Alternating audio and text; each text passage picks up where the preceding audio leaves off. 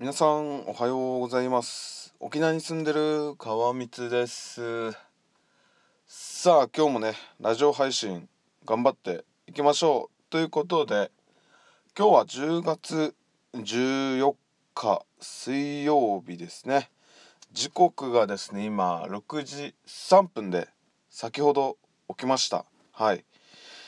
えーと昨日ですねあの後まあプロゲートを触って JavaScript っていうやつのね初級コースを終わあの終わってですねまあなんやかんやし眠りました。YouTube 昨日 YouTube 見れなかったな。あの昨日はね霜降り明星の「オールナイトニッポン」オールナイトニッポンなのかなあれって。ポッドキャストで聞けるやつがあってそれを聞いて寝てました。はい。でまあ10時ぐらいに眠りましたかね。10時ぐらいに眠ってまあ6時5時前か。6時前ぐらいに起きるということでした。ことでしたってもう完全に寝ぼけてますね。はい。ということでね今日は何を話そうかなっていうことでちょうどキンキンのいい話があったのでそれを喋ろうかなと思います。はい。えっとですね昨日一昨日ぐらいにですね自分一昨日違うな。10日。自分給料日が10日なんですけどうんえっといつ入ったかな？えっと土日土曜日が10日でしたっけ？土曜日が10日でで給料入ったのがまあ12日の月曜日に給料が入ったんですけどなんか普通9日金曜日とかに入りそうなんですけどね。自分たちの会社はねこのあとあとってか。ってことでまあ 12, が12日の月曜日に給料が入ってでねいつもよりねだいぶ安かったんですよ給料が。ね。あれなんか時給でも下がったかなと思うぐらいねいくらぐらい減ってたかな。約1万ぐらい減ってたんですよ給料が。でもうそれがちょっと気になってですねもうすぐあのー、総務の人にあの確認しに行ったんですよ。昨日出勤した時にまあ机の上に明細があってまあその明細見てもやっぱりねちょっと気になる部分があったのでもうすぐ総務に行ってで総務の人に話聞いたらなんかこの年給使ったよねって話して年給使いましたよねって話して年給使うとなんかその時のなんか時給計算方法があるらしくて通常のやつじゃなくてなんか若干給料が下がるっていう話をされたんですよ。でねなんかねおかしくないですか？おかしくはないかな。なんかな。えっ、ー、となんか労働基準法的になんか9月9月にね有給を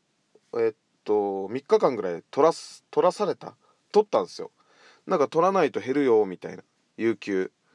で減るぐらいだったら使っとこうかなっていうことでねあのそういった法にのっとってまあ9月は3日ぐらいお休みをしてでまあどうせならっていうことでねちょっと1日まあ多めに有給使って計4日間有給使ったんですよ自分。でその4日分のこの時給計算であの減ってるんですよ。でプラスアルファ技能手当っていうのも自分もらっていて技能手当っていうのも5,000円ぐらい減ってたんですよ。なんか技能手当ってね固定じゃないのかなとか思いながら。でもそうじゃないって言われてでこれもなんかえー、っと有給年給？有給か。有給使った分だけなんか減るみたいなこと言われてなんだこの会社と思って。まあ別に何ていうんですかね。全然その他の面は全然いいんですけどなんかややこしくないですかっていう話して計算大変ですよねっていう話もしてそうだねっていう話もしたんですけどでもうすぐ気になってなんか調べたらそういったなんかえっ、ー、と年給を使った時に賃金を支払う方法がなんか3パターンあるらしくてで自分もあの今までずっとあのー、そういったことがなかったんですよ。別にね有給使ってもその日の給料は変わらないっていうかいつもいつもまあ仕事する日もしない日も一日のねこの給料は変わらずいただいてたのでそういうことが初めてでですね。でまあ一応いろいろ調べたらそう3パターンあってでなんかねあれです。えー、っとまず1なんか有給休暇を取得しても、まあ、いつも通りの給料を支払うという取り扱いです。っていうことですねこれはあのよくある自分も今までずっとこれだったんですよ。有給休暇取ってもいつも通り給料支払う。でまあなんかこの方法のメリットとしては従業員が何日有給休暇を取得したとしてもいつも通りに賃金計算をすればいいため事務処理が簡単になりますと自分はいつもこれだったんですけどでまた次丸2なんですけど平均賃金とはそう平均賃金を支払う方法ですねこれは。平均賃金とはその計算方法が労働基準法で定められており原則として有給休暇を所得した日から遡って直近3ヶ月に支払った賃金の総額をその総日数休日を含むで割って算出した額を言いますと。多分これで計算されたんじゃないかなって。で、会社にとっては平均賃金を計算する事務処理が必要になる点でデメリットになる一方で、丸1、さっき話したやつですね、の方法に比べて人件費を削除することができるというメリットがありますと。ただし従業員にとっては有給休暇を所得したことによって賃金が減ってしまうことによってモチベーションが下がる可能性があることは否めませんと。これですよね。そう休み取って給料減るんだったら休まねえよっていう話じゃないですか。そうそうだって与えられたね休み。自分一応あの正社員なんで。正社員正社員なんでちゃんとしたね仕事してまあまあアルバイトの人もパートの人も一緒なのかな。そこら辺はちょっと分かんないですけど。で次がですね次の方法がなんか健康保険法の標準報酬日額を支払う方法ってねこの方法は保険保険料を決める際に用いる標準報酬月額から標準報酬日額を算出して支払う方法ですと。はい。えー、っと標準報酬月額とは簡単に言うと健康保険料の計算を簡便にするために用いられる仮の月給を言います。仮の月給ってああそっかそっか確かにね。自分もなんかざっくりとした月給がね載ってるなんかやつをもらったことがあります。明細書なんすかねあれは。ただし標準報酬月額には上限額が存在しますと。そのため限られた場合ではありますが丸1や丸2ちょっと待ってくださいね。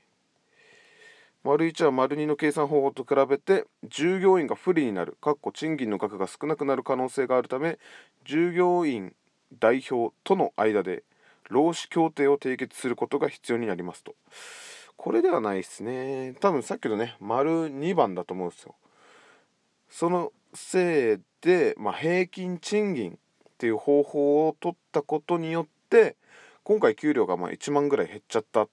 ていう話をしたんですけど皆さんの会社ってどうですかね？お休み取った時はちゃんと通常通り賃金支払われてますかね？そう自分こすぐ総務に聞きに行って総務のこの課長の人に話を聞きに行ったんですけどこの件について聞かれるのはあの川光くんが初めてですって言われてですねあれみんな気にしないもんなのかなっていうのをね感じてんなんか知ってるけど聞けないのかそれともみんなそもそもあのあの聞けない聞けないというかね知ってて聞けないのか。知ってるけどあのちょっとよよくわからんな。朝だから頭回ってないっすね。そうそうだからあみんななんか気にならないんだと思ってね。自分はもうめちゃくちゃ1万ぐらい減ってたのでめっちゃ気になってすぐ聞きに行きました。はい。ということでね今日の話はえー、っと有給4日使ったら1万円給料 約1万円ぐらい給料が下がってましたというお話でした。はい。えー、それでは今日も素敵な一日を過ごしてください。沖縄に住んでる川光でした。今日も聞いていただきありがとうございます。